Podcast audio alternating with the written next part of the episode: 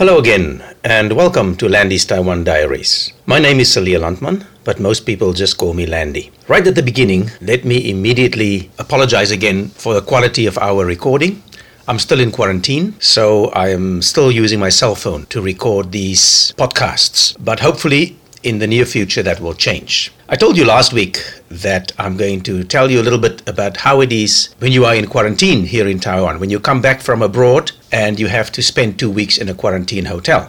I have finished one week now and have just started the second week of my two week compulsory quarantine. Before I talk about my experiences during this first week, I just want to take you back to last week when I arrived at the airport. And because I saw something there, and then I thought about it a little bit, and I thought I will just uh, mention this to you. When I arrived last week, it, I believe it was Tuesday night, close to midnight at the airport, as I walked into the arrivals hall, I could see in an adjacent hall through the glass, I could see there was a group of people and there were cameras, TV cameras, and other press cameras. And there was a group of, of it looked to me like politicians from Africa. Then, just as I came into this hall where I was greeted by the people who were going to do the PCR test, these group of people and all the press and all the cameras just left the other room next to us. Now, I had a very good idea of who this was. And let me tell you about this a little bit more. In Africa, there's a country called Somalia. And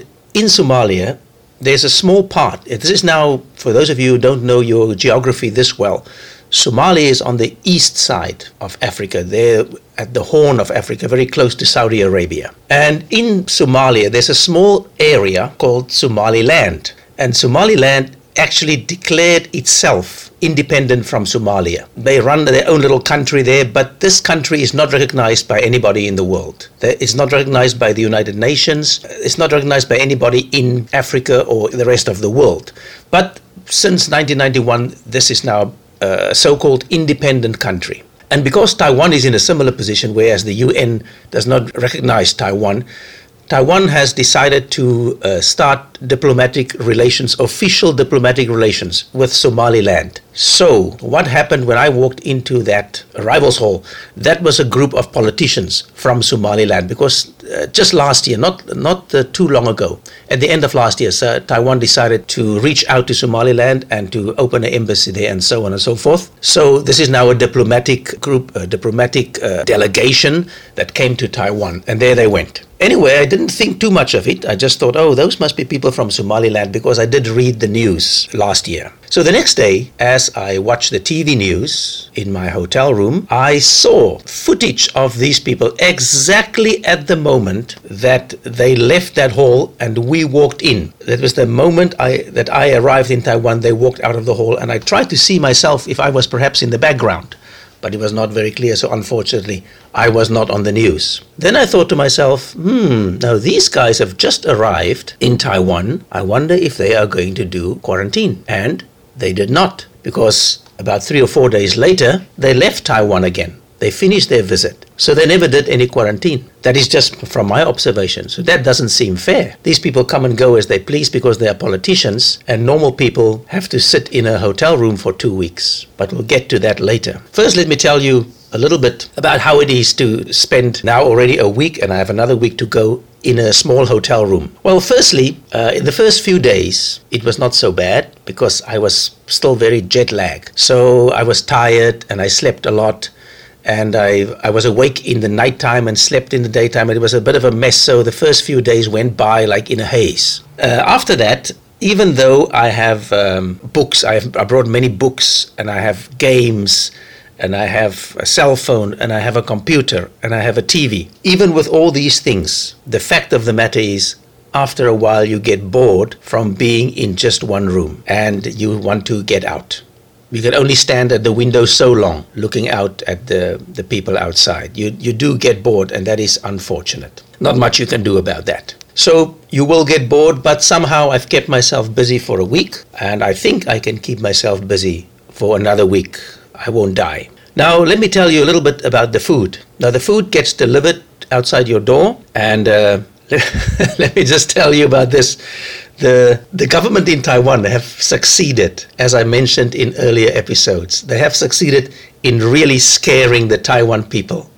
the Taiwan people are probably more afraid of the COVID virus than anything else in the world. They will buy cigarettes from 7 Eleven and smoke until they die of cancer. They will not be scared of that, but they are super scared of this virus. So when the people, I don't see them, I'm not allowed to go to the door until they are gone. When they deliver the food outside on a little rack, they ring the bell and then they run.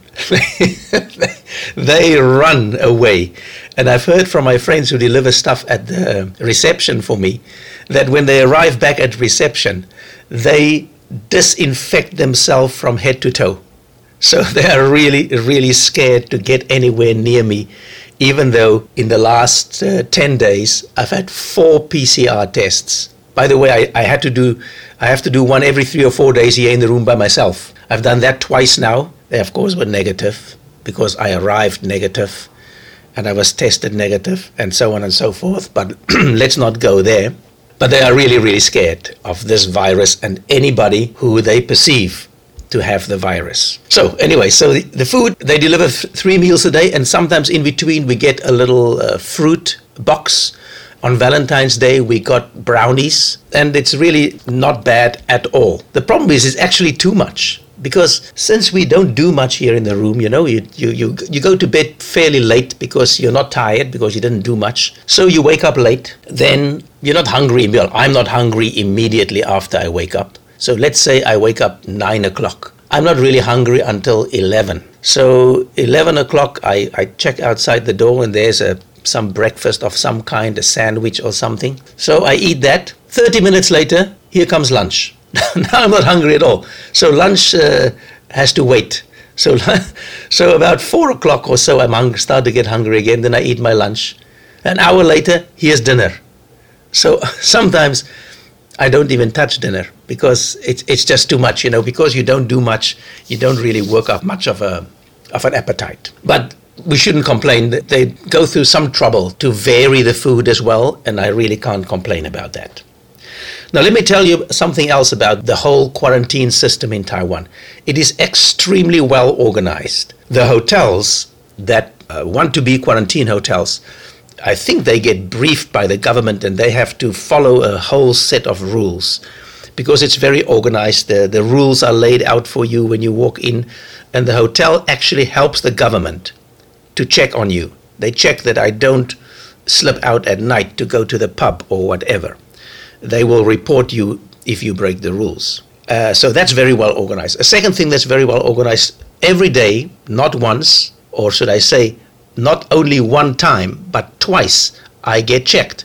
I get a text message from the health department, the CECC, in the morning that says, um, How is your health condition? If you feel okay, just reply with a 1. If you have any COVID symptoms like coughing or fever, blah, blah, blah, press 2 or reply with a number two. And if you have other symptoms, do three. So I do this every morning. I get the message and I, I uh, reply with a one, I feel fine. Not long after that, the Foreign Affairs Police will actually call me. The first morning when I was very jet lagged still, they called me, but I had turned off my phone because I was so tired. So they called me on the hotel phone, and then they told me not to turn off my cell phone ever because they need to track me. If I if I decide to go out and play golf, they want to catch me there. So I they can't you can't turn off your phone. You can turn down the sound, but you can never turn off the phone or the you cannot put it in airplane mode, so to speak. They want to check where you are. So they call me once a day, and then they say, "Hello, this is so and so from the Foreign Affairs Police." How is your health situation? And I go, I am fine. Can I go home today? And every day they say, No, you have to stay there. So, so every day is a different one. So I'm not uh, sure if they get it that I'm joking because it's not the same one every time. But every day, every day is the same thing. I said, I'm fine. I've passed my PCR test.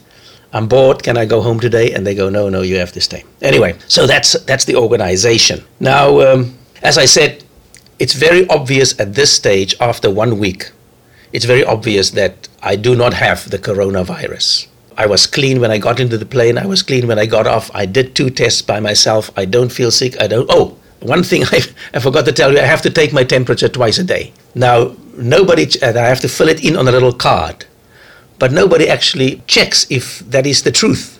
If I really do it, I just, in the morning, I take my temperature in the morning I write it down on a card, and in the evening, and I write it down and I put it outside the door. And uh, then nobody touches it for a while because the virus that's on the paper first has to die, right? Once the virus is dead after a few hours or a day or so, they will, they will pick it up and take it somewhere. I don't know where. But I also have to do that. My point is, at this stage, it's super, super obvious that I don't have the virus. No, there's one thing, uh, being careful is one thing, right? So Taiwan is being careful not to let anybody come into the country with a virus. But being paranoid, I think, is another thing. Since I, I told you I, I, I really don't have the virus, as many other people I think are in the same boat as me, but I have to sit here for another seven days. Kind of a little bit wasted. I understand that the government wants to help the hotels. The hotels have lost all their income because there's no tourism. Our borders have been closed for almost two years or more than two years. And they want to help the hotels with some income. But nobody's helping us, right? We have to pay to be in this hotel. We cannot work, so we don't have any income. Nobody's helping us. So I, I just feel there's a, there's, a, there's a fine line between being careful and being paranoid. But that having been said, before I went on vacation, I kind of, if you could put it this way, I budgeted for two weeks off. So I knew I would be here for two weeks. So it's part of my planning. But with a little bit of luck, next week, when I speak to you again, I will not be in quarantine. I should hopefully be outside if everything, if everything works out well. And I'm really looking forward to talking to you then. So, this is the end of this episode, and I hope you enjoyed it. So, until we talk again next week, hopefully with me as a free man, goodbye.